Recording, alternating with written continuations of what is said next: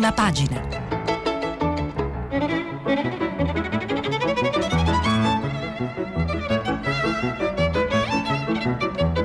Questa settimana i giornali sono letti e commentati da Martino Cervo, vice direttore del quotidiano La Verità. Per intervenire telefonate al numero verde 800 050 333. Sms WhatsApp anche vocali al numero 335 56 34 296. Buongiorno, buona domenica, sono le 7, minuti 27 eh, secondi dalla redazione eh, RAI di Milano, benvenuti alla prima pagina e prime pagine sono dominate nonostante le sollecitazioni di molti eh, radioascoltatori ancora più dal tema dei vaccini che non da quello delle cure e delle eh, terapie. Eh, motivo ne è non solo la ricorrenza che abbiamo già ricordato ieri con il primo eh, anno completo dalla eh, diagnosi del primo caso di eh, Covid in Italia, ma anche le polemiche per la frenata nelle consegne di alcuni eh, dei sieri con i quali si intende immunizzare il più possibile la maggior parte possibile della popolazione italiana entro eh, l'anno, in particolare AstraZeneca ieri ha comunicato un rallentamento nelle forniture pur confermando eh, l'impegno contrattuale alla fornitura completa che va di trimestre in trimestre. E quindi la parola vaccini compare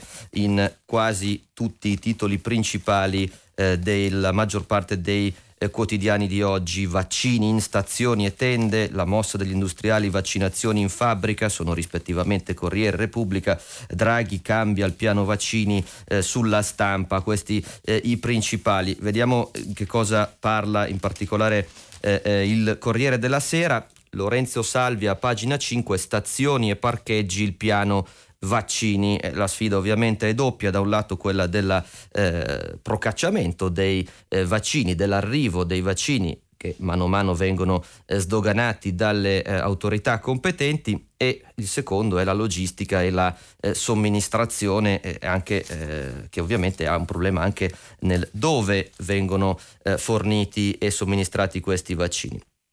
E quindi eh, Salvia parla di un secondo trimestre, pagina 5 del Corriere della Sera, nel quale eh, è prevista la consegna di addirittura 64 milioni di dosi di eh, AstraZeneca, eh, a fronte dei quali eh, le 60 mila dosi eh, in ritardo potrebbero non costituire un problema, a patto ovviamente di essere pronti poi a somministrare questi vaccini, dove quindi ci saranno stazioni ferroviarie, scrive Salvia, un centinaio, pescando da quelle che per l'appunto appartengono alla società 100 stazioni, lista che comprende gli scali di città come Brescia, Padova, Parma, Salerno e anche stazioni secondarie di grandi città come Milano Porta Garibaldi, Roma Ostiense, Napoli a Fragola.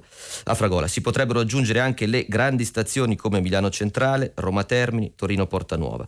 E poi tutti i parcheggi dei grandi centri commerciali, 955 strutture alle quali vanno aggiunti 33 outlet, caserme di vigili del fuoco, eh, spazi dei 41 aeroporti porti e dei 31 porti commerciali italiani con la possibile aggiunta anche di alcuni dei 228 porti sturi- turistici. E ancora eh, una struttura della polizia in ogni provincia e anche i locali delle organizzazioni nazionali del volontariato. Più 70 strutture della difesa come il drive-thru della Cecchignola, la città militare alle porte di Roma che finora è stato utilizzato per i tamponi e che a regime potrà fare 2500 iniezioni al giorno. Della possibilità di convertire i drive-thru sperando che eh, ai tamponi facciano posto i i vaccini, aveva proprio parlato il confermato ministro della difesa eh, Lorenzo Guerini, anche eh, a Milano, all'aeroporto di Linate, al parco di Treno, ci sono eh, due di queste strutture che nel frattempo stanno continuando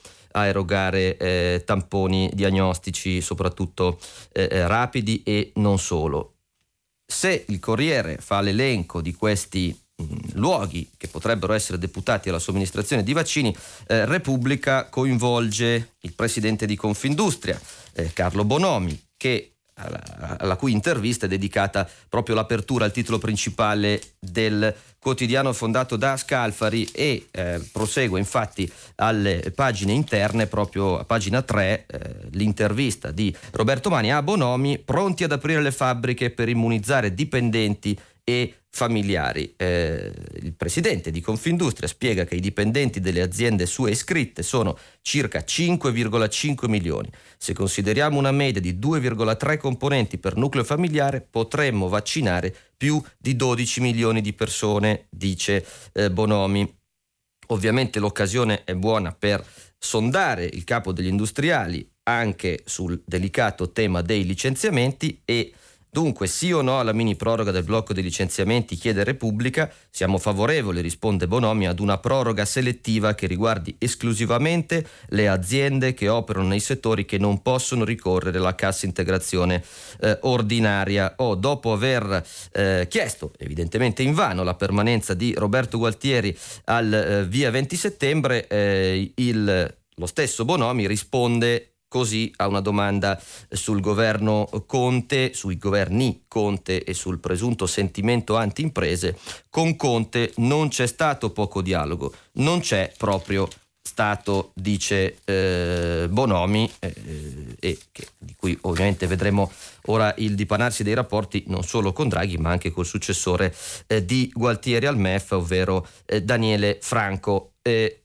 c'è spazio sulla stampa anche eh, per vedere il lato vaccini e più in generale il lato sanità eh, dalla viva voce di uno dei protagonisti che mediaticamente abbiamo imparato a conoscere in questi mesi, ovvero il professor Matteo Bassetti, infettivologo dell'ospedale San Martino di Genova, che eh, dà un'intervista alla stampa, Fabio Poletti, a pagina 5 eh, e a proposito di ricordo del primo anno di pandemia, il giornalista della stampa eh, eh, tocca anche corde più emotive eh, sulla paura e sulla vita a contatto con i malati. Ha avuto paura di ammalarsi o di contagiare i suoi cari? Risponde Bassetti.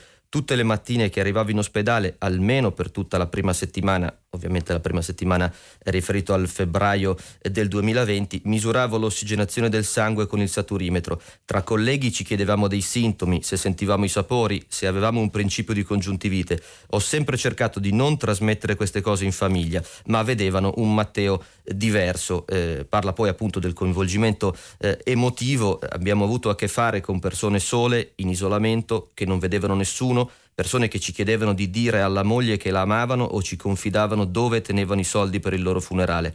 Ma poi c'erano le emozioni belle per chi guariva, per i farmaci nuovi che funzionavano. Vivevamo con picchi emozionali impressionanti. E alla domanda che estate eh, sarà, Bassetti risponde oggi non lo sappiamo, se il 70% sarà vaccinato sarà buona, se il 30% solo sarà difficilissima. Le prossime cinque settimane, eh, preconizza Bassetti, eh, saranno decisive e a renderle eh, decisive eh, eh, c'è appunto non solo la, l'implementazione dei vaccini ma anche le misure che il nuovo governo vorrà prendere e andiamo proprio eh, su questi due eh, temi partendo dal primo. C'è un cotè eh, geopolitico eh, attorno alle politiche vaccinali che impegna molti eh, quotidiani. L'unico a dedicarci però l'apertura eh, del giornale è La Verità con un articolo di eh, Camilla Conti sotto il titolo Ecco il piano Draghi sui vaccini. Si lavora alla produzione italiana per colmare i ritardi. Mister BCE, si legge nel catenaccio, decisivo per l'alleanza geopolitica tra USA e Russia. Di cosa si tratta lo spiega Camilla Conti alle pagine 4 e 5 eh, della Verità. Eh, attaccandosi alle dichiarazioni eh, di venerdì scorso del presidente di Banca Intesa San Paolo Russia, Antonio Fallico, che ha detto senza fare nomi che, virgolettato, un'azienda partecipata da un fondo americano basata vicino a Siena sarebbe pronta a fare una joint venture perché ha bioreattori liberi, joint venture per la produzione appunto eh, del vaccino russo. E spiega la verità, l'identikit corrisponderebbe GlaxoSmithKline che possiede effettivamente uno stabilimento produttivo eh, vicino a Siena. Finora dedicato allo sviluppo di una delle componenti del vaccino contro il meningococco. Qualsiasi progetto russo, prosegue l'articolo, in Italia dovrà comunque avere la benedizione delle nostre autorità, che devono decidere se produrre il vaccino di altri o di quelli già registrati come Pfizer, AstraZeneca o Moderna. Lo ha sottolineato lo stesso Fallico. E dunque l'ultima parola aspetta al governo guidato da Draghi, il quale peraltro eh, si prepara a presiedere come presidente di turno italiano il G20 che apre venerdì. E chiude l'articolo di Camilla Conti, a quel tavolo si giocherà la vera partita su quali vaccini produrre produrre e in quali tempi, considerando anche le mosse delle agenzie del farmaco cui spetta il compito di dare le autorizzazioni. E se dunque eh, si sottolinea come eh, Draghi potrebbe essere in qualche modo un uh, possibile catalizzatore, anello di congiunzione eh, tra la, l'America che tramite BlackRock è appunto azionista di GSK e la Russia eh, produttrice di uno dei vaccini di cui molto si sta parlando in questi mesi, in queste settimane,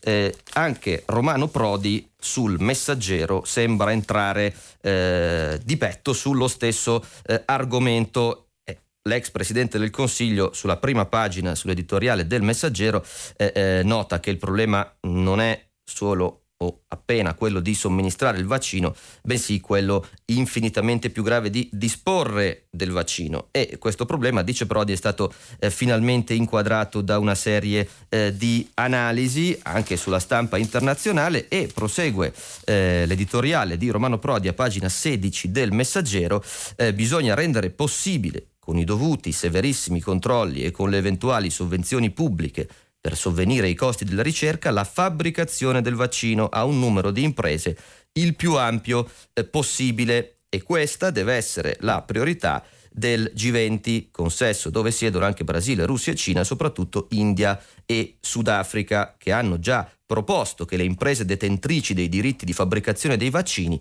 li rendano disponibili a chiunque sia correttamente in grado di produrli. Tra questi vi è certamente eh, l'Italia. Non sfuggirà che laddove Draghi nel discorso di insediamento ha avuto una cauta apertura verso la Russia parlando di dialogo ma anche di rispetto ai diritti umani, è stato percepito come molto più freddo il suo discorso e più atlantista, diciamo così, nei confronti di Pechino, mentre invece Romano Prodi Scrive il dovere di condivisione della proprietà intellettuale, dato il danno universale della pandemia, non riguarda soltanto le imprese occidentali, ma deve naturalmente coinvolgere anche Russia e Cina. Questo e Cina ha ovviamente un significato eh, geopolitico di grande rilievo, le cui conseguenze sarà molto interessante osservare da qui in avanti. Che non si tratti solo di sanità in senso puro lo conferma l'apertura degli esteri del corrispondente eh, Davide Frattini sul Corriere della Sera perché parla della vicenda eh, abbastanza eh,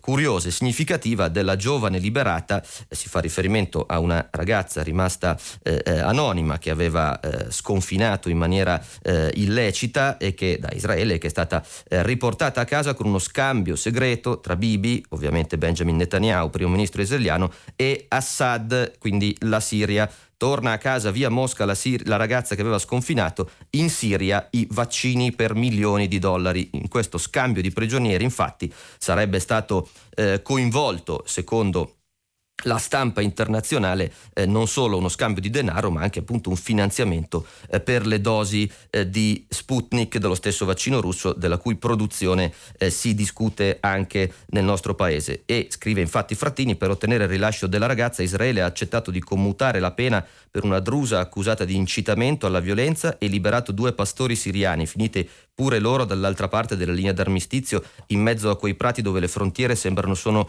sembrano solo pascoli. Ma, prosegue l'articolo, Netanyahu ha consentito a pagare milioni di dollari, secondo il quotidiano Yediot Aronot, per centinaia di migliaia di dosi del vaccino Sputnik prodotto dai russi da passare ad Assad. E in chiusa dell'articolo di Frattini si ricorda anche che lo stesso governo Netanyahu ricordiamo che in Israele eh, si vota tra poche settimane, avrebbe per ora accettato di inoculare 100.000 palestinesi che vengono a lavorare in Israele. I medici e gli scienziati al Ministero della Sanità spingono per superare lo stallo politico-diplomatico e propongono di coordinare le operazioni di immunizzazione e anche questo articolo conferma appunto la dimensione e la valenza mh, mm, politica internazionale delle strategie vaccinali. In qualche modo a questo tema quello della gestione della pandemia, i rapporti tra potere e la sanità, si dedicano due cenni interessanti eh, sui giornali di oggi. Partiamo dal primo che appare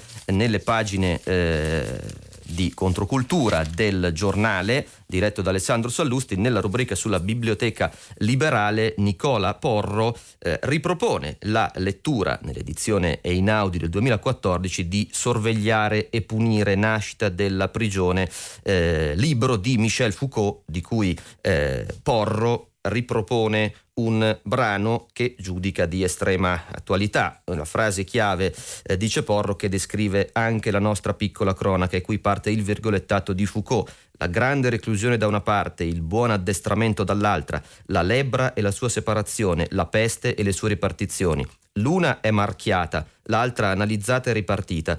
Esiliare il lebroso e arrestare la peste non comportano lo stesso sogno politico. L'uno è quello di una comunità pura, l'altro quello di una società disciplinata. Due maniere di esercitare il potere sugli uomini, di controllare i loro rapporti, di sciogliere i loro pericolosi intrecci. La città appestata, tutta percorsa da gerarchie, sorveglianze, controlli, scritturazioni, la città immobilizzata nel funzionamento di un potere estensivo che preme in modo distinto su tutti i corpi individuali, è, l'utopia della città perfettamente governata. Si chiude il virgolettato, nota a Porro la peste, la lebbra, il covid, l'orrore di una malattia che si fa legge. Al rapporto tra governo e scienza, eh, sanità e potere, eh, tecnica e politica è dedicato anche un lungo eh, articolo della lettura eh, in abbinata al Corriere della Sera che alle pagine 2, 3 e prosegue a pagina 5 ospita un una lunga conversazione, non si tratta di un'intervista, ma di una conversazione a più voci tra Franca D'Agostini, Giuseppe Remuzzi e Giacomo Rizzolatti, a cura di Antonio eh, Carioti. Il titolo molto significativo è Il governo eh, della scienza. Essendo lunghissima, mi limito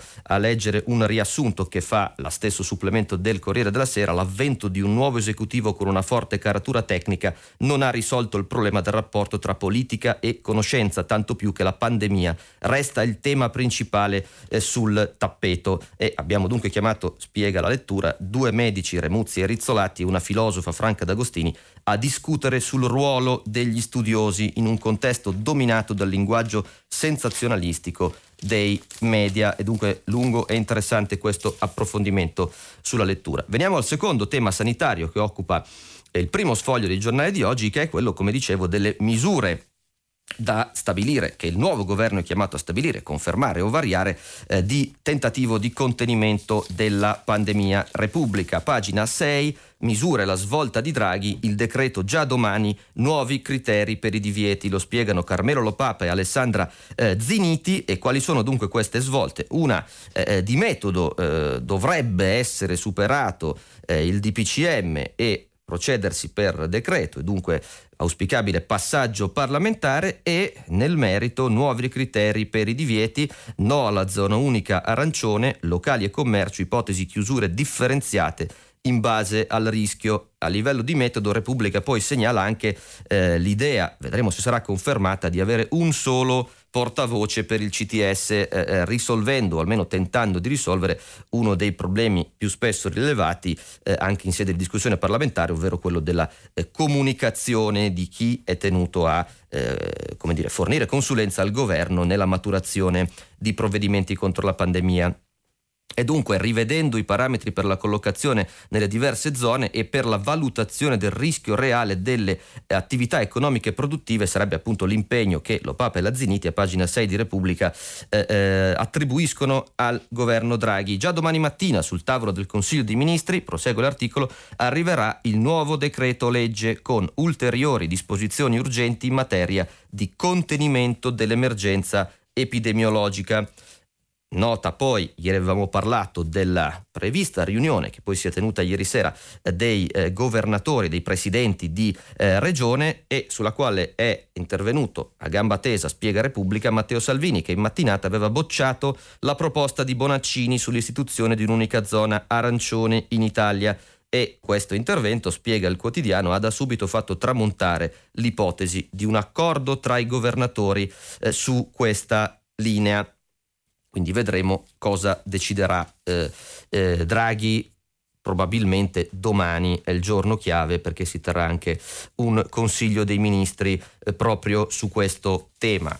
Il primissimo sfoglio, pagina 2 e 3 del Corriere della Sera, eh, sono dedicati proprio a questo tema. E se a pagina 2 Marco Galluzzi spiega regioni, racconta appunto l'esito contrastato di questo vertice tra presidenti eh, degli enti locali divisi sulle restrizioni e eh, a pagina 3 Monica Guerzoni e Fiorenza Sarzanini aggiornano come fanno ogni giorno sulla eh, posizione, le evoluzioni della posizione del governo. Domani mattina, come dicevo, alle 9.30 spiegano le due giornaliste, il Premier riunirà il Consiglio dei Ministri. All'ordine del giorno c'è il decreto legge che vieta gli spostamenti tra regioni, anche gialle, fino al 25 febbraio e che sicuramente sarà prorogato. Il titolo infatti è proprio dedicato a questo, il Premier pronto ad allungare ancora il divieto di spostamento. Eh, eh, l'impostazione, spiega sempre il Corriere della Sera, potrebbe convincere il governo a conservare il sistema dei colori per fasce di rischio, che eh, avrebbe consentito all'Italia di evitare più o meno un secondo lockdown. Domani pomeriggio è prevista una videoconferenza Stato-Regioni. Il responsabile della salute Roberto Speranza e la forzista Maria Stella Gelmini agli affari regionali faranno il punto con i governatori che, come dicevamo ieri, si sono riuniti per quattro ore e anche qui si fa cenno al tema eh, dei vaccini perché il pezzo chiude con eh, la richiesta da parte di Palazzo Chigi di incentivare le imprese farmaceutiche italiane o con sede in Italia e stabilimenti in Italia perché si cominci a produrre anche su scala eh, regionale. Abbiamo parlato ieri del ricordo eh, del primo anno trascorso da eh, Codogno, dal cosiddetto eh, paziente 1 e eh, anche l'informazione online ovviamente eh, dedica molto materiale a questa eh, tragica ricorrenza. Cito qui eh, il lavoro dei colleghi del Sole 24 Ore, eh, Lab 24, che hanno lanciato uno speciale dal titolo Coronavirus un anno dal paziente 1. L'indirizzo lo trovate dalla homepage del Sole 24 Ore, ma è lab24.ilsole24ore.com slash codogno trattino coronavirus trattino un trattino anno e ha al suo interno una serie molto ricca di rimandi eh, tra cui il notturno italiano con cui Paolo Bricco inizia un viaggio eh, appunto notturno nelle città italiane eh, svuotate, mutate eh, dalla eh, pandemia. Seguono poi altri eh, approfondimenti di natura economica, eh, occupazionale, eh, video, storie.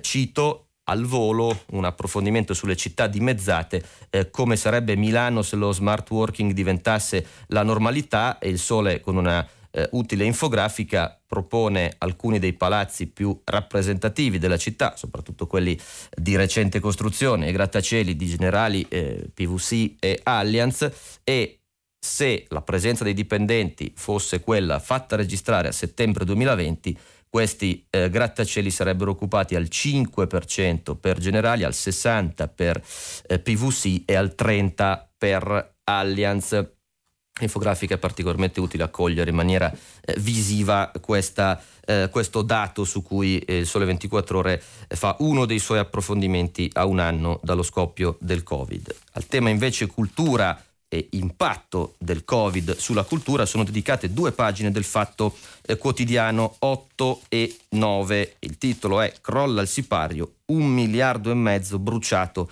nel 2020. Il dossier racconta teatro e cinema dopo un anno di sale chiuse vi sono impegnati i colleghi Leonardo Bison, Federico Pontiggia e Camilla eh, Tagliabue. Il bilancio, scrivono nell'attacco del pezzo, è impietoso, un miliardo e mezzo di euro in fumo, di cui quasi uno per palco e maxi schermo. Gli ultimi dati SIAE certificano che il settore, dal cinema al circo, dallo sport alle mostre, è in crisi nera. Nel 2020 sono stati bruciati 4,1 miliardi. Gli ingressi degli spettacoli di lirica e prosa sono stati 6,8 milioni, il 70% in meno del 2019. Calano un po' meno gli eventi, la spesa al botteghino è crollata a 92 milioni, ne sono stati persi 334, meno 78,45%.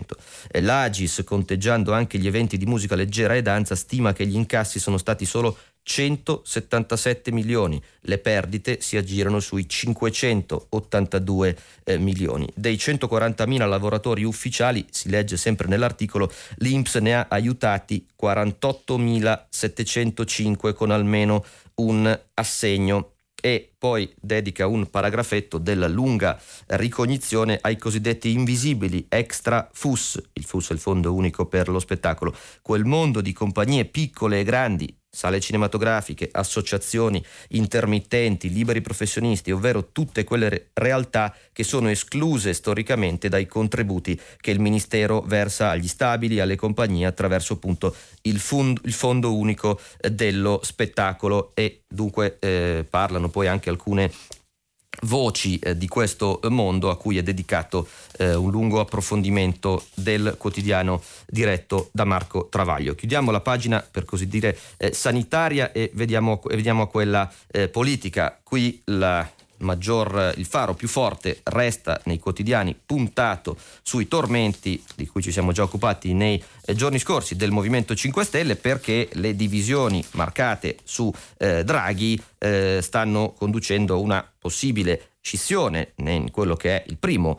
eh, partito rappresentato in Parlamento in Italia eh, oggi, pagina 8 del Messaggero, articolo di Francesco Malfetano, i tormenti del movimento, i ribelli 5 Stelle resistono ma parte l'iter per cacciarli, pronta la battaglia legale. In questa battaglia che contesta, diciamo così, la possibilità per il Movimento 5 Stelle di eh, espellere, cacciare appunto coloro che hanno violato la votazione di Rousseau e si sono opposti in Parlamento alla fiducia a Mario Draghi, pur votata dalla piattaforma online, si aggiunge eh, Alessandro Di Battista che da loro manforte e dice, si legge sempre sul messaggero, è il momento di fare ricorso ma non promuovo eh, scissioni.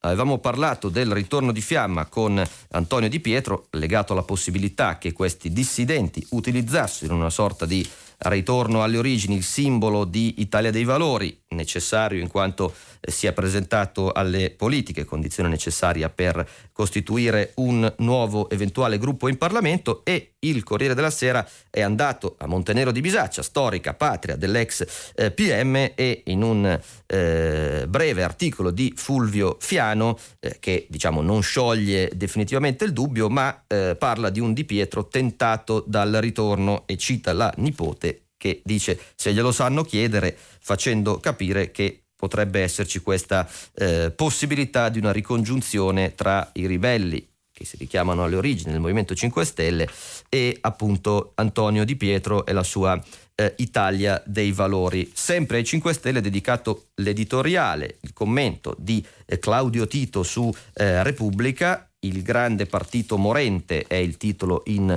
eh, prima pagina, all'interno pagina 32, Tito nota a metà del suo eh, commento, il punto è sempre lo stesso, al di là di qualche vaticinio da guru, i soggetti politici vivono e sopravvivono se si dotano di un impianto ideale condiviso, altrimenti ci pensa la realtà a trarne le conseguenze.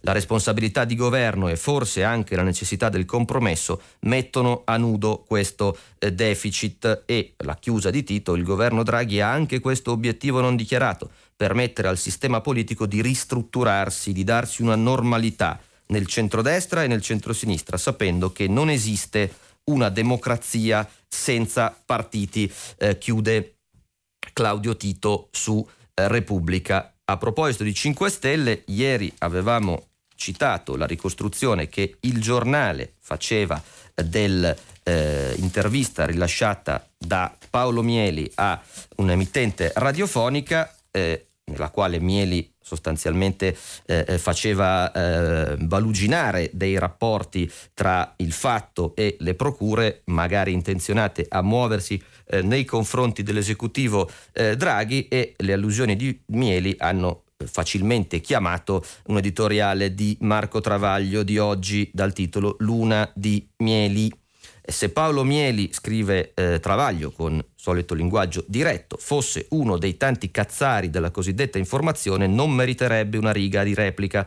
Ma siccome non dice mai nulla per niente, i suoi apparenti deliri a Radio 24 Confindustria vanno segnalati e decrittati. E riporta poi i virgolettati che abbiamo già letto ieri. E ora, per strano che possa sembrargli, prosegue Travaglio, la linea del fatto la decide il fatto, non i dissidenti M5S né i PM militanti più o meno e eh, l'idea che il sottoscritto, dice sempre Travaglio, sia il capo dei PM militanti più o meno, è, eh, più o meno è un ironico riferimento alla frase usata da Mieli, è affascinante, ma purtroppo il primo premier della Seconda Repubblica nei guai con la giustizia fu B. Berlusconi, col famoso invito a comparire per corruzione 23 novembre 1994 e la notizia non fu anticipata dal fatto ancora in grembo a Giove, né dal sottoscritto, ma dal Corriere, diretto, indovinate da chi? Da Mieli, of course. Quindi, se Mieli teme che sia indagato qualche ministro di Draghi cosa assai possibile visto il ritorno in maggioranza di tutto il vecchio Magna Magna, non ha che da invitarli tutti a rispettare il codice penale o a riesumare il lodo Alfano. Se invece sa qualcosa di indagini già aperte, lo dica e lasci perdere il fatto. Questo il secco eh, commento di Travaglio, prevedibile dopo le parole di Mieli, vedremo se L'ex direttore del Corriere intenderà eh, proseguire questa polemica e eh, rispondere nei prossimi giorni, mentre il resto della politica è tutta eh, dedicata, almeno nelle pagine dei giornali, a provare a colmare il toto sottosegretari che potrebbe eh, essere chiuso domani col CDM o non dovessero trovarsi accordi eh, nei prossimi eh, giorni, c'è spazio per altre eh, per un altro paio di citazioni, eh, il direttore della Verità, Maurizio Belpietro, dedica il suo editoriale alla prossima mossa di Renzi. Renzi studia la prossima preda Forza Italia, eh, spiega eh, Belpietro, mentre su Libero eh, Antonio Socci prova a riflettere, a offrire un'angolatura eh, diversa sull'appoggio della Lega a Draghi e i problemi che questo creerebbe al PD sul fronte del rapporto con l'Europa. Il titolo dell'editoriale di Antonio Soci, il PD trema, Draghi gli ha rubato l'europeismo. Cosa dice Soci? Eh, uno dei pilastri della cosiddetta, così la chiama, strategia della poltrona per il PD era l'investitura eh, della UE, che sostituiva la mancata investitura degli elettori italiani. Anche da questo derivava la disastrosa sottomissione dei governi di centrosinistra alla UE degli ultimi anni. Ed è questa, secondo Soci, l'ultima anomalia che Draghi eh, spazza via. Basta vedere, prosegue l'editoriale, come è sparito il MES sanitario. Per questo la Lega, che non ha mai professato un antieuropeismo ideologico, ha capito subito il cambio di scenario e supporta l'europeismo patriottico di Draghi come un gran passo avanti. L'articolo di Soci chiude ricordando come Draghi abbia ascoltato a suo modo di vedere con molto interesse gli interventi di eh, eh, Alberto Bagnai e Claudio Borghi della Lega, rispettivamente in Senato e alla Camera, anche perché da economista ne capiva i passaggi più tecnici e a Borghi non è sfuggito il suo significativo cenno di intesa finale. Sarà una collaborazione preziosa, prevede Soci, cambia tutto, inizia una stagione nuova, molto fluida, chi ha l'abilità di capirla e l'agilità di adattare alla sua strategia eh, vincerà è eh, l'ipotesi di Soci su Libero. Il giornale eh, dà conto eh, come anche altre eh, testate, eh, del caso eh, sgradevole. Ieri abbiamo parlato eh, di Liliana Segre e degli insulti grotteschi che le sono stati rivolti eh, anche con cenni antisemiti dopo che si è sottoposta alla vaccinazione e eh, oggi tocca purtroppo a Giorgia Meloni. Prendiamo l'articolo del giornale a pagina 6, Meloni, rana, vacca e scrofa, parola di prof. Anche il colle la difende ma la sinistra eh, tace. Il quotidiano diretto da Sallusti, eh, parla degli insulti alla leader di Fratelli d'Italia che sono arrivati dal professor Giovanni Gozzini, ordinario di storia contemporanea all'Università eh, di Siena, che in una radio eh, toscana ha dato della pesciaiola ignorante, della rana dalla bocca larga, vacca e scrofa a Giorgia eh, Meloni. Eh, non è tanto la maleducazione sessista, spiega il giornale, ma soprattutto il disgustoso doppio pesismo di quegli intellettuali che difendono diritti e dignità solo dalla loro parte. Significativo è eh, la comunicazione di solidarietà che il Presidente della Repubblica ha voluto far arrivare a quella che di fatto potremmo chiamare il leader dell'opposizione, essendo il segretario del partito più grande che non ha votato la fiducia a Mario eh, Draghi, appunto da parte del Presidente della Repubblica che eh, ha fatto arrivare i sensi della sua eh, solidarietà eh, a Giorgia Meloni. L'articolo chiude eh, ricordando che non è la prima volta che eh, viene raggiunta da epiteti decisamente al di là della dialettica politica. ricorda infatti il giornale lo storico negazionista delle foibe che le dà della Zoccola, eh, un giornalista che parla della sua bimba prodotta con la collaborazione del compagno, era un incidente di cui poi la stampa eh, si è rapidamente scusata, va detto, la sindaca del PD che la definisce calva perché il testosterone fa diventare brutti, eccetera, eccetera, scorda anche la eh, sgarbatissima eh, frecciata che via social eh, le diede Asia Argento qualche eh, anno fa. Comunque la Meloni ha dato prova di sapersi egregiamente eh, difendere da questi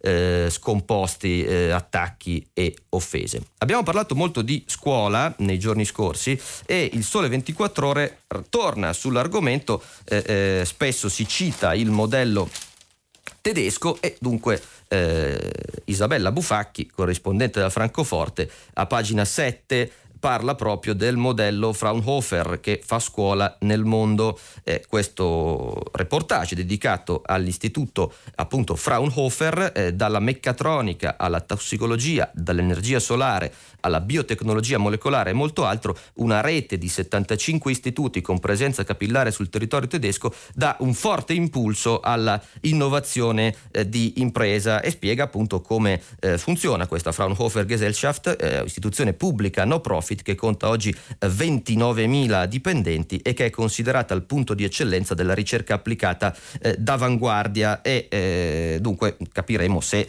eh, questo modello che appunto serve soprattutto per ridurre eh, la formula, eh, la distanza scusate, tra la formazione e le, le PMI, eh, può essere considerato interessante posto che ovviamente ogni paese, ogni struttura eh, economica ha le sue esigenze sia in termini di formazione sia in termini di dialogo eh, col mondo della scuola e della ricerca, eh, però almeno questo, eh, questa inchiesta, questo approfondimento permette di sapere meglio di che cosa si parla sul campo. Restiamo un attimo sul quotidiano economico perché a pagina eh, 6 si ritorna su un argomento più volte eh, sollecitato dagli ascoltatori eh, in questa trasmissione, ovvero quello del Bitcoin. E in particolare la finestra che riguarda l'impatto ambientale della produzione eh, di questa criptomoneta. Eh, la valuta brucia energia quanto l'Argentina e spesso va a carbone, spiega Sissi eh, Bellomo a pagina 6 del Sole 24 ore.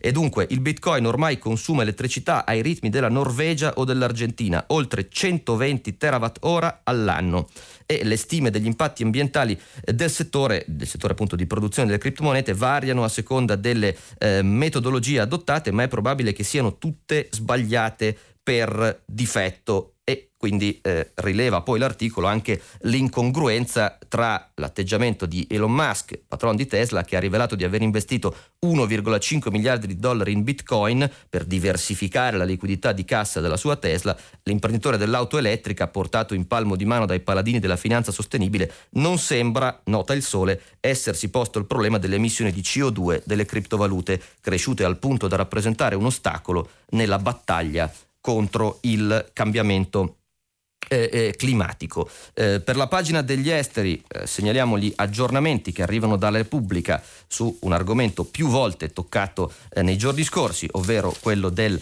eh, Myanmar e del tentativo dei militari di dire, difendere il colpo di Stato. I golpisti della Birmania sparano, due manifestanti uccisi dai cecchini. Ancora Raimondo Bultrini a pagina 12 ha raccontare cosa sta succedendo nel paese asiatico, dopo i proiettili di gomma, ora militari e polizia usano pallottole vere per fermare le proteste contro il colpo di Stato. La tragedia a Mandalay, ma il movimento di disobbedienza civile si è esteso a tutto il paese. Sono già 550 eh, gli arresti. Così racconta Repubblica. Sempre su Repubblica con partenza in prima pagina dove c'è una foto eh, di un manoscritto del Cardinal Martini, si racconta a pagina 34 e 35, con una delle firme più abituate a scrivere di Vaticano e di cose di Chiesa, Paolo Rodari, i diari segreti con le confessioni e i 34 documenti inediti appunto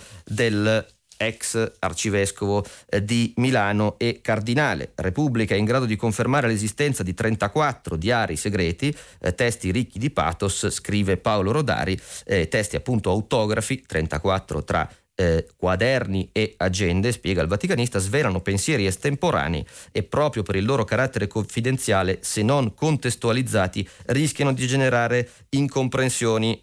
Le novità, al di là di alcune eh, belle fotografie si fermano qui perché per diverso tempo questi eh, documenti non saranno consultabili, richiedono un lavoro di riordino e di analisi che solo mani esperte possono portare a termine, spiega nell'articolo di Rodari eh, Carlo Casalone, presidente della Fondazione Carlo Maria Martini.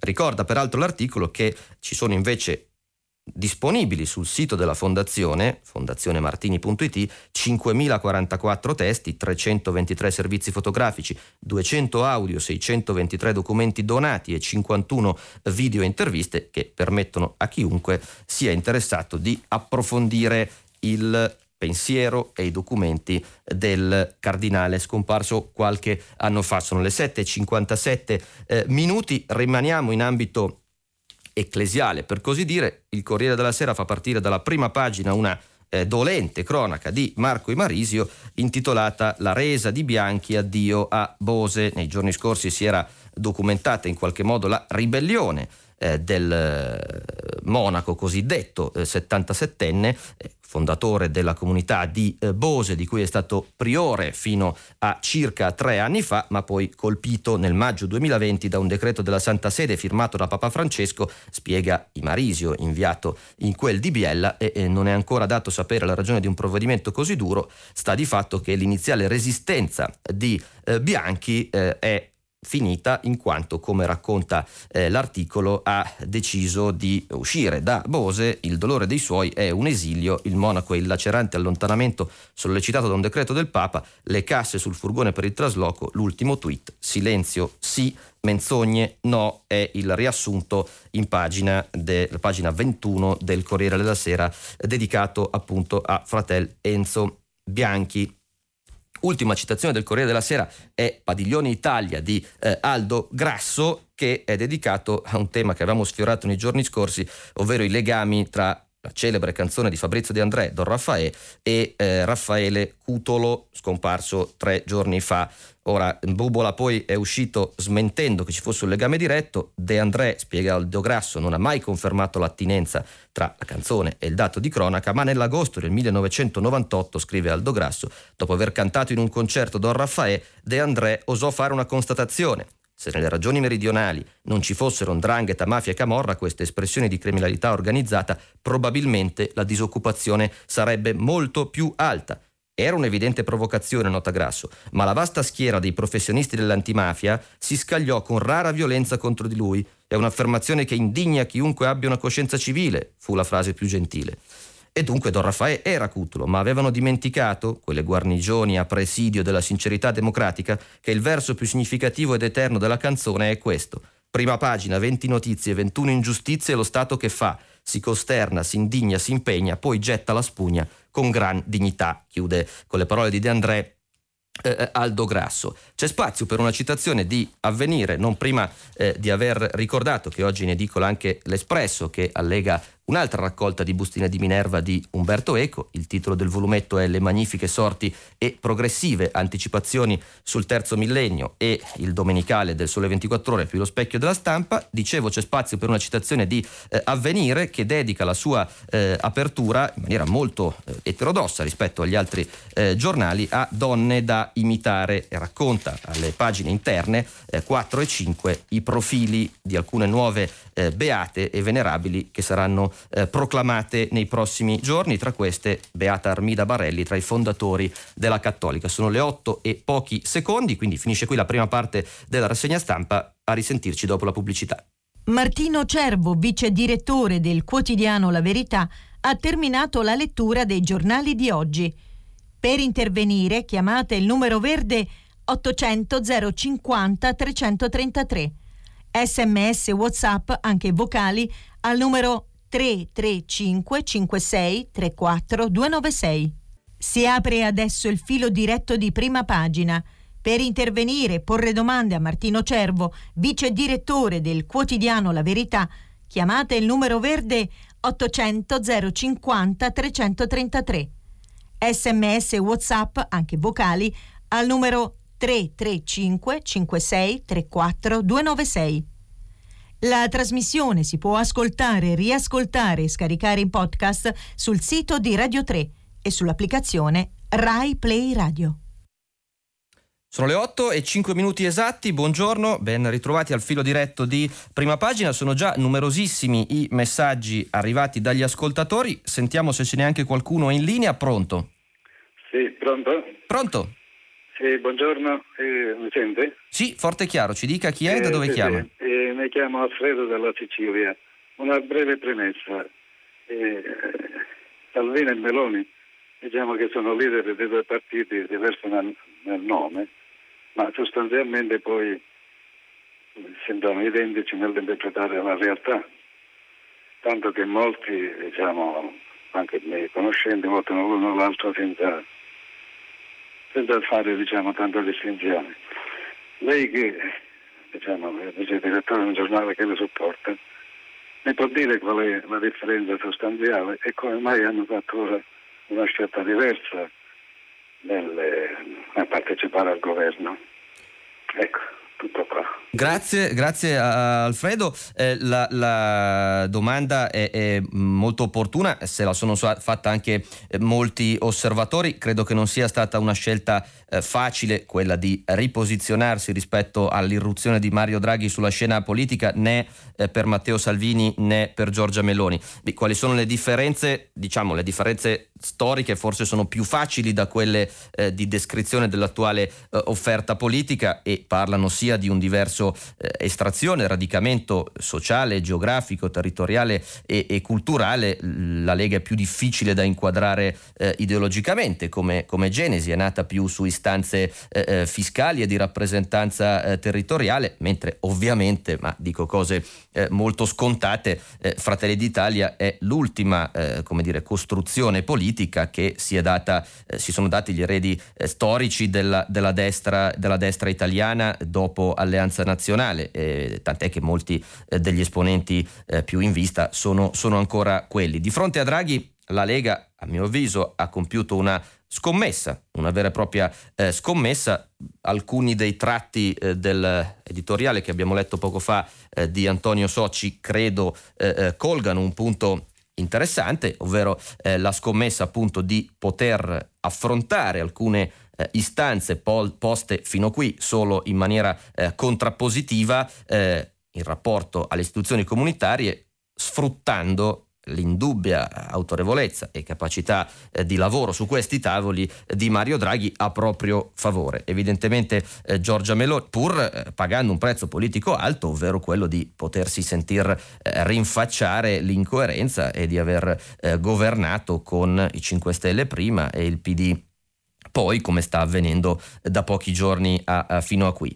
La Meloni ha evidentemente preferito capitalizzare eh, l'indubbia risorsa politica che deriva dal poter rivendicare viceversa una coerenza di non aver eh, governato invece mai con nessuno che fosse esterno alla coalizione offerta al vaglio degli elettori, ovvero l'alveo del eh, centrodestra. È molto difficile dire adesso chi abbia avuto ragione, non è escluso che se i due eh, leader e i due partiti nelle loro articolazioni sapranno in qualche modo coordinare eh, questa eh, diversa coabitazione rispetto eh, al governo Draghi ne possa trarre beneficio l'intera coalizione. Un primo banco di prova saranno le elezioni amministrative dove comunque eh, la Meloni e Salvini si presentano alleati in alcune grandi città che pandemia permettendo andranno al voto eh, in questi anni. Credo ci siano un po' queste, queste ragioni all'interno di una differenza eh, di natura ideologica e anche eh, fattore non da escludere territoriale di genesi politica che continuerà sempre a caratterizzare i due partiti e anche i rapporti tra i loro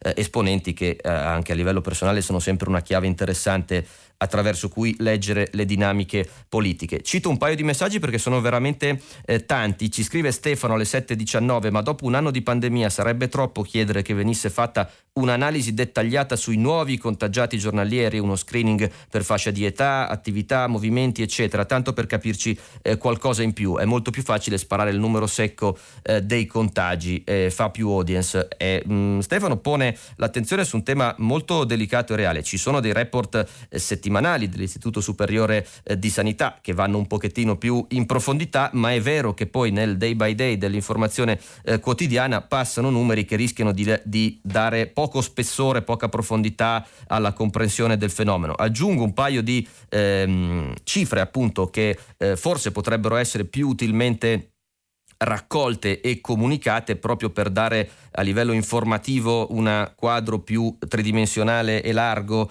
eh, della questione. Per esempio ancora è difficile sapere, se non grazie alla efficienza di alcuni enti regionali, dove avvengono i decessi, cosa che invece sarebbe molto utile anche per impostare le terapie e per capire dove e come questa eh, eh malattia fa più eh, danni. E poi sarebbe interessante conoscere in maniera sistematica e trasparente, proprio per favorire eh, eh un, un, dibattito eh, sano, forse anche, come avviene per esempio in altri paesi, in tempo reale, gli eventuali eventi, eventi avversi relativi ai vaccini, che ovviamente ci sono per ogni farmaco e per ogni vaccinazione, senza senza che questo rappresenti un ostacolo, ma sarebbero un utile contributo. La riflessione però sulla qualità e la quantità del, dei dati forniti sulla pandemia dagli organi eh, ufficiali è sicuramente eh, una, un elemento estremamente importante. Sentiamo se c'è un'altra telefonata. Pronto? Pronto? Eccoci. Dottor Cervo, buongiorno. Buongiorno. Sono Riccardo di Lucca. Sì, ci dica. Eh, sì, eh, la mia è più una testimonianza che una domanda, poi magari se ci sarà un suo commento eh, mi farebbe molto piacere. Allora, ehm, dopo il, il, venerdì sera che il, il, dottor Brusaferro ha invitato, siamo in zona arancione noi, eh? uh-huh. il Luca da Toscana, ha invitato, ha, ha raccomandato a uscire se necessario e insomma, centellinare un po' le, le, le uscite. Allora ieri la città era un formicaio uh-huh. e oggi ancora di più credo perché c'è una manifestazione del, dell'antiquariato, del mercato dell'antiquariato nelle piazze della città e, e già ieri era un formicaio.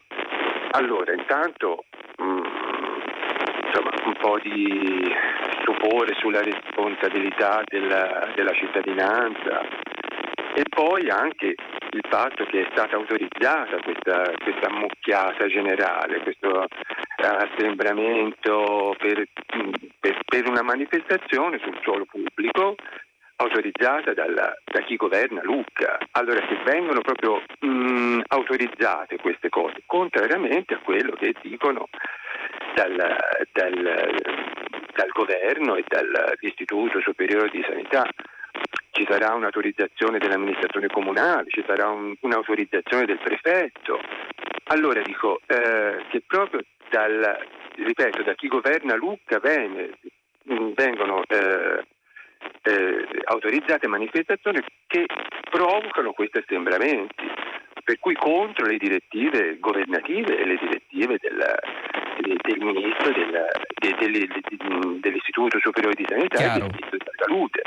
La notazione, Riccardo, è, è, molto chiara. Ovviamente non conosco le specifiche di questo eh, evento a Lucca. I sindaci hanno è stato dimostrato ieri con le chiusure di alcune eh, vie, per esempio a Roma e se non erro a Napoli, il potere con ordinanza specifica di chiudere eh, zone che diventano a rischio assembramento nelle città eh, italiane proprio in ottemperanza alla cornice legislativa eh, creata dal precedente governo. Vedremo se come Draghi la confermerà da partire dal Consiglio dei Ministri eh, di domani. Sulla questione delle folle all'aperto c'è un ricco dibattito anche qui diciamo che contribuiscono molto i, i, i, media, i mezzi di informazione perché alcune eh, immagini possono poi sollecitare un dibattito che non so quanto sia fuorviante. Resta il fatto che purtroppo dopo un anno non conosciamo in maniera eh, approfondita e dettagliata le modalità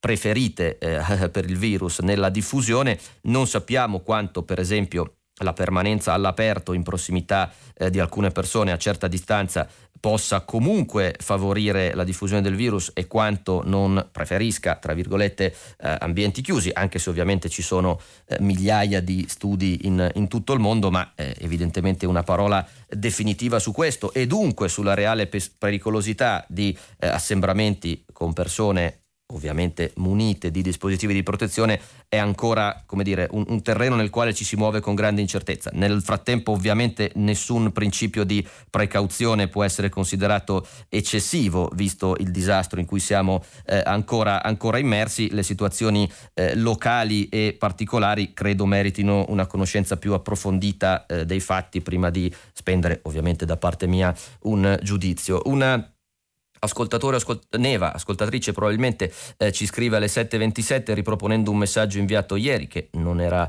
eh, stato probabilmente pubblicato o visto da parte mia sul tema della scuola. Sono un insegnante, sì confermo, eh, Neva di scuola media e abbiamo sempre fatto lezioni in presenza. Gli studenti sono impegnati, lavorano con molta serietà, hanno voglia di imparare e di dimostrare quello che sanno. Perché si decide di svuotare di senso l'esame di Stato conclusivo del primo ciclo di istruzione per la seconda volta? È svilente sia per gli insegnanti sia per gli studenti. È così, si chiede Neva, che il governo Draghi pensa di riformare la scuola italiana. Dal professore di alto profilo mi sarei aspettata un inizio ben diverso, dice Neva. Sottolineiamo eh, che, come dire, evidentemente in una fase come questa cambiare le cose in corso quando poi ministri e eh, presidenti del Consiglio si devono insediare, scegliere le persone con cui lavorare, nominare i capi di gabinetto e poi passare alla produzione di atti legislativi è un'operazione che non può essere fatta eh, dalla sera alla mattina, quindi credo che Draghi e chi per lui eh, debbano essere ovviamente sottoposti al vaglio del consenso sulle cose che fanno,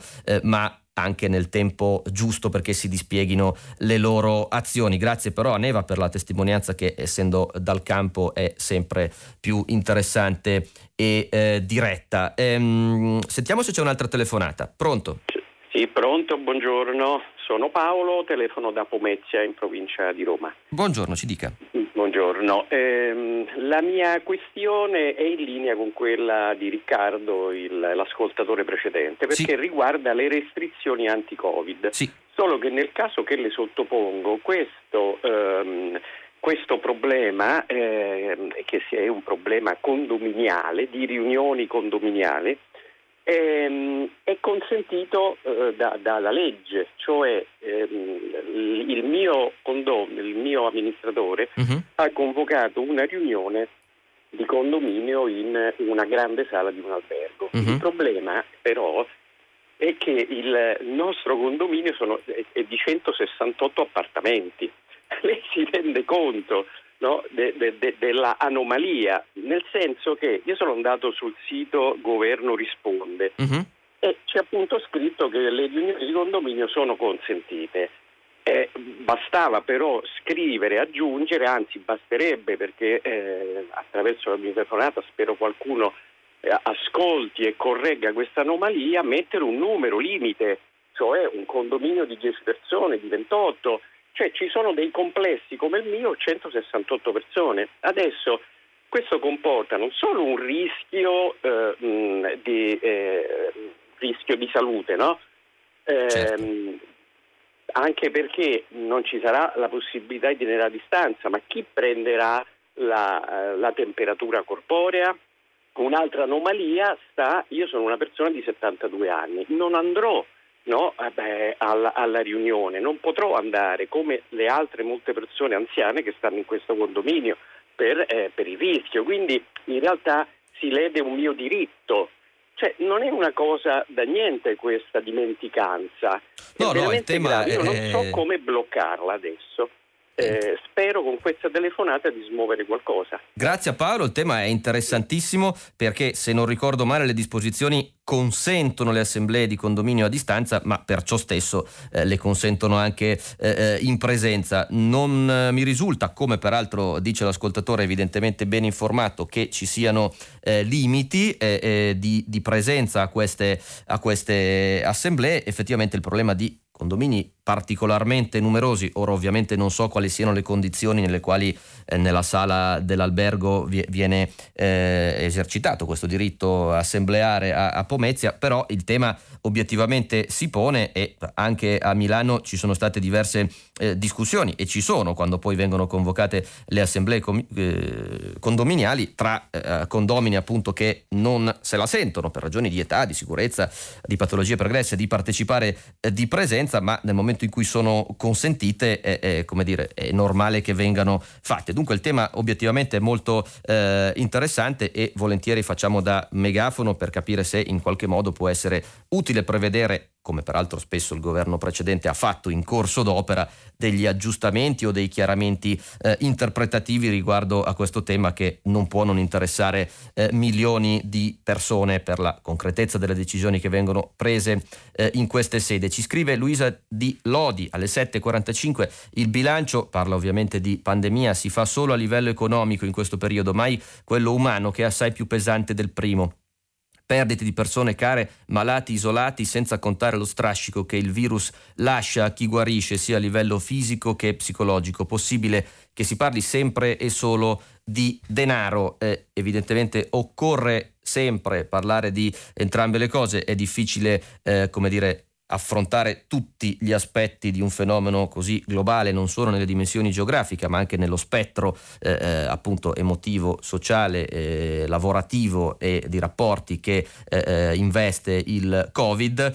E eh, sicuramente il richiamo dell'ascoltatrice va raccolto anche perché il tema dell'isolamento e della impossibilità di vedere parenti, amici, persone care ha coinvolto non solo i malati di Covid, ma anche gli altri ricoveri che sono stati, per ragioni anche comprensibili, eh, sottoposti a un regime sanitario di isolamento differente, per cui anche patologie diverse e non contagiose hanno di fatto impedito a molte persone di vedere i propri cari e viceversa, il che, come è stato ampiamente dimostrato, ha anche un effetto proprio sulla cura e sulla ripresa eh, drammaticamente negativo. Dunque grazie a Luisa per questa notazione. Prendiamo la prossima telefonata pronto? Eh, sì, buongiorno. buongiorno. buongiorno. Io mi chiamo Andrea, chiamo dalla provincia di Torino. Eh, niente, volevo portare, se, se, se necessario, alla, alla vostra attenzione mh, le problematiche dei disabili eh, relativamente alla vaccinazione Covid. Uh-huh. Eh, che al momento sono posti diciamo in, in fase 2 nella scaletta sì. delle, varie, delle varie priorità.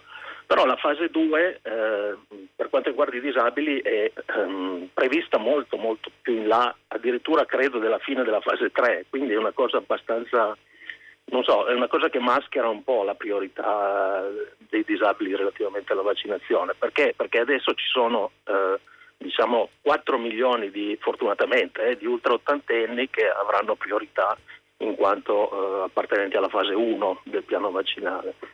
Eh, quindi niente, io vedo che mh, questa grande categoria italiana di disabili, eh, tra cui anche pazienti molto gravi, molto certo. fragili, certo. Eh, verrà vaccinata probabilmente a giugno, a luglio, sa, al momento non si sa neanche quando. Ecco, eh, niente, avevo questo...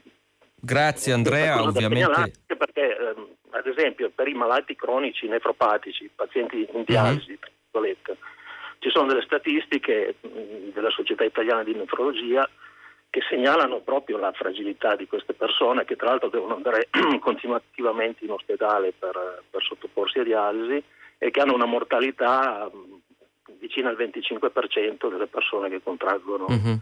il virus. Ecco. Tutto certo, qua. certo. Eh, grazie ad Andrea per questa ulteriore finestra. Eh, ogni volta che si tocca eh, l'argomento della pandemia, evidentemente eh, si potrebbe non finire più se si dovesse, eh, come dire, eh, rappresentare tutte le istanze che arrivano e che questo periodo ha fatto esplodere. Cito tra i tanti il messaggio di Giulia: sembra che i settantenni e gli ammalati oncologici siano completamente dimenticati nel piano vaccinale, perché tocca un punto di cui parlava anche Andrea pochi pochi secondi fa, sicuramente quello dell'eventuale riordino delle priorità eh, delle eh, fasi vaccinali e delle categorie da esse interessate è un punto che Draghi e Speranza potrebbero eh, toccare. ovviamente legittimamente ogni gruppo eh, eh, fa prevenire le proprie eh, istanze e il proprio desiderio. C'è per esempio chi sostiene come eh, eh, garantire i lavoratori di alcune eh, filiere, non solo sanitarie, quelli ovviamente che sono più a contatto col pubblico,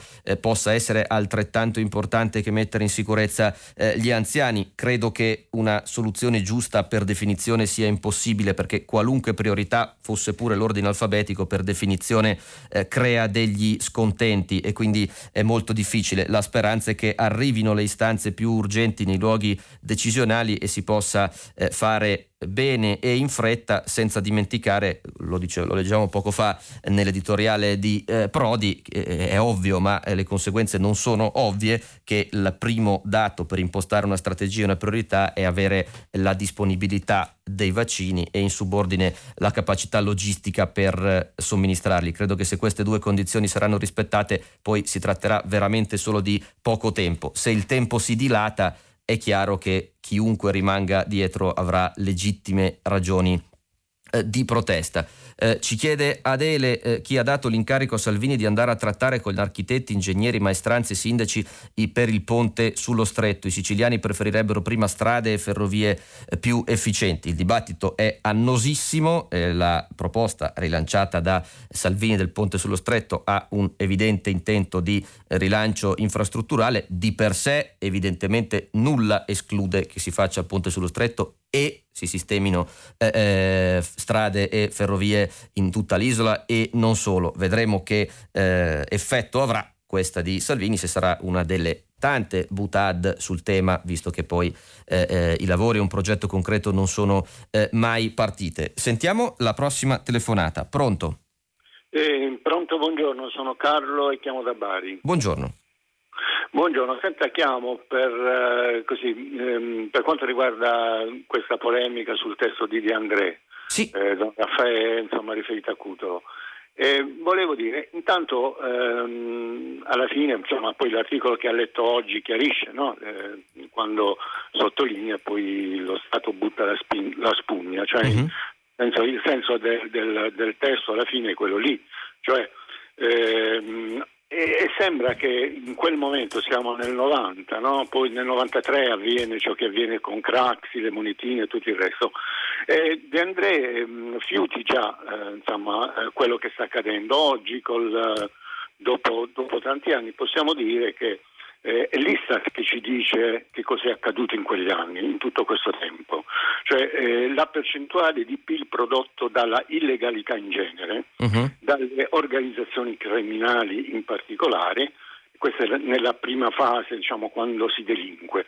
Quando poi non si delinque più, cioè tutti quegli, eh, quei proventi ottenuti in maniera illecita a vario titolo vengono reinvestiti nell'economia formalmente legittima, diciamo, uh-huh. no? Quindi c'è un doppio danno. Uno, eh, diciamo, la prima parte di queste attività eh, è, è, chiara, insomma, è chiaro il danno insomma, perché uno eh, diciamo, con l'attività illegale eh, fa delle cose che non dovrebbe fare, però poi fa delle cose che lo Stato ammette che possa fare. No? Quindi è, è, da un punto di vista una concorrenza sleale con chi ha osservato le regole. Eh, certo ed è un danno, il terzo, il terzo livello, secondo me quello che De André sottolinea è quello culturale. Eh, poiché eh, la gente pian piano in questi anni si è, eh, si è convinta che dopo tutto, no, poi questo è, eh, non c'è più grande indignazione di fronte alla illegalità, c'è quasi un, come dire, eh, vabbè, però, eh, però fanno bene, cioè una parte Grazie, la prego di chiudere.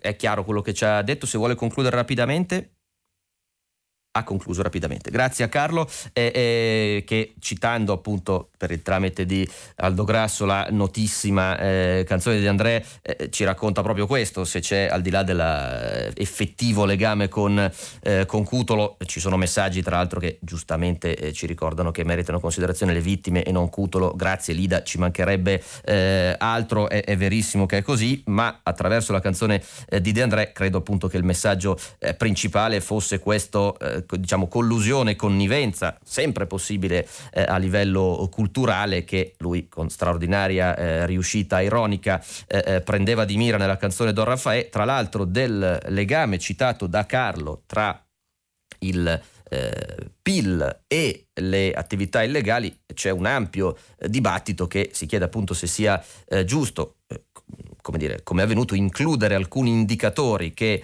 certificano la presenza di attività illegali all'interno dei dati ufficiali di contabilità pubblica nazionale e quindi del PIL. Il tema ovviamente è, è, è gigantesco, come lo è quello della lotta alla mafia, non a caso è stato eh, perfino rimproverato da alcuni eh, Draghi per eh, la mancata citazione di questo tema nel suo discorso di insediamento eh, al Senato. Come sappiamo poi Draghi in qualche modo ha colmato questa lacuna, ma eh, come ogni governo poi sarà eh, giudicato da eh, quello che saprà fare anche su questo eh, delicato fronte. Sentiamo se c'è un'altra telefonata. Pronto? Pronto? È pronto? Ci dica. Eh, sono Anna Maria da Napoli. Eh, vorrei sollevare un problema che poi scaturisce da un altro. Um, uh, se c'è un senso nel governo tecnico è quello di stabilire delle priorità su dei valori però.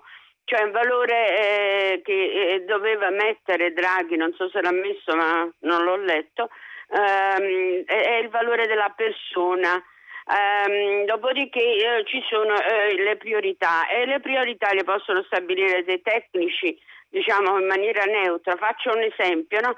Cioè, um, praticamente si mette un ponte dello stretto sulle, di Messina, non si mettono prima di riparare le scuole che cadono addosso ai bambini, per, nella mia città non ne parliamo. E inoltre, per esempio, lo screening ci sono a Napoli eh, più di 3.000 rom, da 30 anni stanno in campi nascosti, nascosti per eh, appunto il discorso della clandestinità. Questi non hanno un documento che sia un documento, eh, non hanno dunque copertura sanitaria. Eh, addirittura hanno pensato nel campo che era autorizzato di chiuderli in zona rossa, cioè praticamente affamarli, perché questi cioè loro dovrebbero essere innanzitutto um, regolarizzati e messi in sicurezza. In sicurezza ci sono delle caserme completamente vuote dove loro possono essere presi in cura sanitariamente ed avere la, il vaccino prima di tutti, perché um, eh, è, da, è, da, qui che comincia la significazione di un territorio, cioè par- partire dagli ultimi, sanificarli con dei vaccini e eh, renderli anche diciamo, liberi di, andare dove, dove, vogliono. Per il momento sono prigionieri.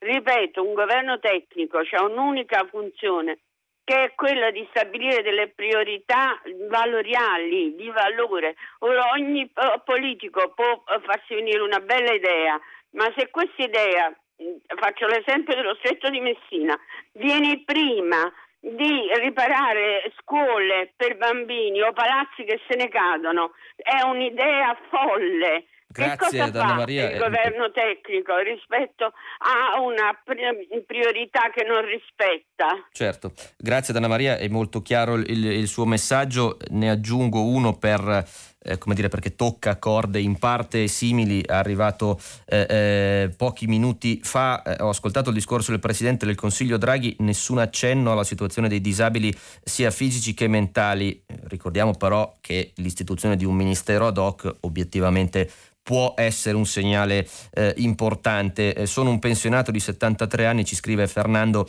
eh, paraplegico, immunodepresso, unica salvezza è il vaccino, ma nessuno sa cosa devo fare. Sono prigioniero in casa, mi alzo qualche ora in carrozzina, anche mia moglie evita di uscire. Siamo degli invisibili di cui nessuno parla. Qualora prendessi il virus, ci scrive Fernando, sarei destinato a morte certa. Ricambiamo ovviamente i saluti che fa Fernando da eh, Montignoso proprio per documentare come il tema dei disabili sia eh, cruciale in, in, questa fase. Eh, evidentemente il vaccino eh, è ritenuto un pertugio notevole per aprire queste eh, chiusure, questi blocchi da tutti i punti di vista sociali, economici, produttivi, ma soprattutto eh, personali e di vita eh, comune. Da questo punto di vista le statistiche che, pre- che provengono dai paesi più avanti di noi sembrano essere molto confortanti, il che però eh, per contrasto ci fa eh, evidentemente illuminare nuovamente i ritardi in cui, ahimè, tutta l'Unione Europea è in questo momento eh, coinvolta. Quanto ad Anna Maria,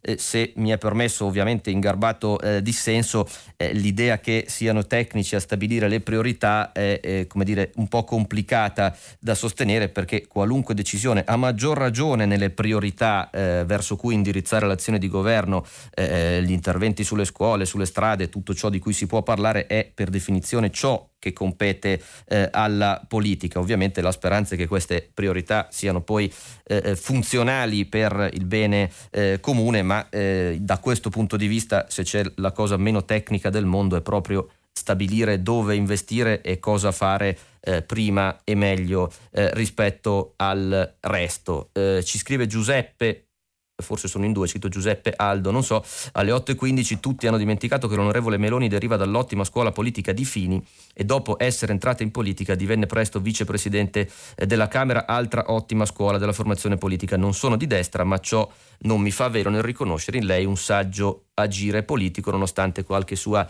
esagerata richiesta di blocchi navali. Diciamo che di un'ottima scuola eh, Fini viste le sorti, forse poi non ha eh, usato al meglio nella tempistica, nell'attacco a eh, Berlusconi. Vedremo se la Meloni, che in qualche misura si può considerare erede, come appunto per aver raccolto il testimone di quel tipo di eh, storia politica di destra, lo diranno questi eh, mesi o anni all'opposizione quasi solitaria. Sentiamo la prossima telefonata alle 8.35 e 30 secondi. Pronto? Sì, buongiorno, mi buongiorno. sente? Sì, forte e chiaro, ci dica. Sì, sono Fiorenzo da Padova. Ecco, io volevo dire una parola sul discorso Bitcoin e blockchain in genere, insomma. Allora, sono, sono informatico, di qualcosa ne capisco, non tanto, ma comunque. Ma eh, allora, questa tecnologia che viene utilizzata per, um, per produrre i bitcoin e le, le criptovalute è la blockchain, catena di blocchi, come si chiamano e adesso non è soltanto eh, utilizzata per i bitcoin, ma anche per altri campi della finanza. Quindi parliamo dei, dei, contratti intelligenti, per esempio delle assicurazioni, finance, tutti i contratti in genere che richiedono una gestione non, non assistita, quindi automatizzata da computer. Ma ora siamo in un mondo che sta andando a rotoli. Noi sappiamo che questa eh, tecnologia consuma tantissima energia e non c'è un'alternativa perché è una randomizzazione nel cercare queste blockchain. A Milano c'è una fabbrica che lo fa vicino al Duomo. Sì, l'abbiamo eh, letto nei giorni scorsi. praticamente. Ed è pazzesco, per cui perché continuare con questa tecnologia energivora eh, sapendo che non possiamo più sostenere questo genere di, di, attività? Dobbiamo cercare delle alternative che siano più compatibili. Quindi ecco, io volevo spezzare una lancia contro, contro questo discorso perché è allettante sicuramente in quanto permetterebbe una gestione sempre non assistita, andiamo sempre verso queste situazioni di robot, di, di cose spaziali, ecco, eh, che però non possiamo, secondo me, eh, sostenere nel nostro mondo. Ecco, volevo dire questo. Grazie, eh, ulteriore testimonianza quella di Fiorenzo che il tema eh, eh, scalda e interessa moltissimo, quello dei bitcoin e delle criptovalute, sulla eh, dire, eh, fortuna della eh, blockchain che è stato uno dei grandi driver anche di investimento per alcuni tra i più grandi colossi mondiali negli anni scorsi. molto si è detto e scritto, è evidente che poi alla base ci sono algoritmi che nell'automatizzare decisioni decisioni di investimenti relative ai contratti, per esempio al tracciamento eh, di molti prodotti, alle operazioni di compravendita e c'è comunque un'operazione eh, umana all'inizio, per cui poi l'illusione di dire, eh, eh togliere l'elemento eh, eh, umano è una suggestione antica su cui c'è anche un enorme dibattito filosofico, ma è di grande interesse. Più di recente appunto si è spostata anche l'attenzione eh, sugli effetti materiali e l'articolo del Sole che leggevamo pochi minuti fa testimoniava proprio di questa eh, incoerenza tra eh, enormi capacità di investimento vestite di una eh, eh, allure verde o comunque di rispetto ambientale che poi contemporaneamente si dirigono verso eh, queste nuove e delicate rischiose modalità di eh, investimenti che invece hanno un sottostante molto materiale e molto inquinante, se ne continuerà senza dubbio a parlare. Anna Maria da Napoli alle 8.20 ci ricorda che si può fare l'assemblea condominiale a distanza, verissimo, appunto lo dicevamo, ma per ciò stesso nel momento in cui è un'opportunità data dalla legge che non vieta quelle in presenza, si può anche fare eh, quelle in presenza, cosa che a molti eh, non sta bene quando si trovano in minoranza nei condomini rispetto a queste modalità eh, scelte eh, dalla maggioranza. Eh, Filippo da Piacenza ci ricorda che manca eh, colma una mia lacuna, il numero dei sintomatici tra i nuovi contagiati è un numero molto difficile da calcolare perché evidentemente questa situazione può cambiare in maniera molto rapida rispetto al momento eh, della diagnosi. La metà dei positivi, nota l'ascoltatore da Piacenza, non ha sintomi e dunque non ci eh, spaventeremo. Ecco, anche questa percentuale è molto delicata a, da calcolare proprio per la natura per definizione mutevole della condizione di un paziente. Non a caso uno dei problemi eh, che c'era stati sulle contestazioni mosse dalla Regione Lombardia eh, rispetto ai criteri che l'avevano posta in zona rossa forse per un periodo più lungo di quello che sarebbe stato effettivamente dovuto, erano relativi proprio a queste eh, caselle e è decisivo la qualità dell'interazione e della comunicazione del dato tra gli enti locali e quelli poi preposti alle decisioni sulle zone. Vedremo se su questo eh, il nuovo governo saprà a partire dal CDM di domani fare una ulteriore eh, chiarezza. Sentiamo se c'è un'altra telefonata. Pronto? Sì, pronto, buongiorno. Buongiorno, ci sono, dica.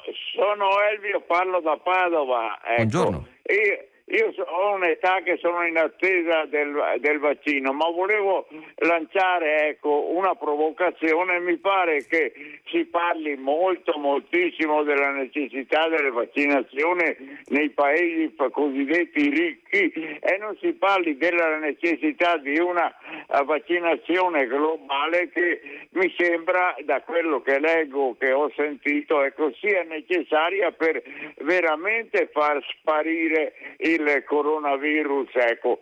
E sembra da queste persone esperte che dicono che se non sparisce globalmente, ecco, addirittura le vaccinazioni locali potrebbero essere anche inutili perché continuerà a esserci il, il, il coronavirus. Ecco, mi pare che non se ne parli, che la stampa non sottolinei questa necessità di una vaccinazione globale, in particolare per i paesi impoveriti. Ecco. Io volevo sottolineare questa cosa, anche se egoisticamente direi, potrei dire ho 85 anni, sarebbe ora che me la facessero anche a me, però questa sensibilità, la mia sensibilità mi porta a dire che è necessario fare questa uh, globalizzazione completa del vaccino. Grazie a, a, Elvio, in realtà eh, eh abbiamo visto in, nei giorni scorsi come il G7 e il G20 a presidenza italiana abbiano tra i loro obiettivi dichiarati proprio quello, si terrà tra l'altro il Global Health Summit dedicato prioritariamente a questo tema, quello appunto di eh, vaccinare e garantire l'approvvigionamento di vaccini anche in regioni e paesi, e sono tanti, sono decine e decine, nei quali non è ancora stata inoculata una singola dose. Quanto poi alla necessità, tra virgolette, egoistica eh, da parte dei paesi sviluppati di vaccinare tutti, salvo proteggersi poi da eventuali arrivi, credo che su questo sarà determinante anche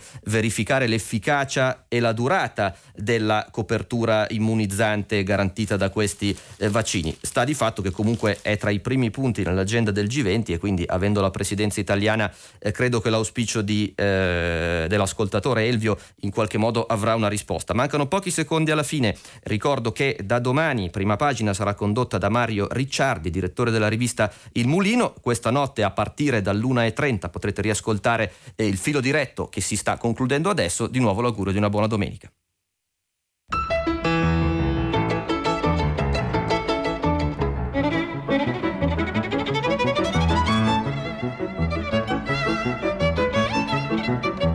Termina qui il filo diretto tra gli ascoltatori e Martino Cervo, vice direttore del quotidiano La Verità. Da domani, lunedì 22 febbraio, la trasmissione sarà condotta da Mario Ricciardi, direttore della rivista Il Mulino. Prima pagina è un programma a cura di Cristiana Castellotti. In redazione Maria Chiara Beranec, Natascia Cerqueti, Manuel De Lucia, Cettina Flaccavento, Giulia Nucci. Posta elettronica, prima pagina chiocciolarai.it. La trasmissione si può ascoltare, riascoltare e scaricare in podcast sul sito di Radio 3 e sull'applicazione Rai Play Radio.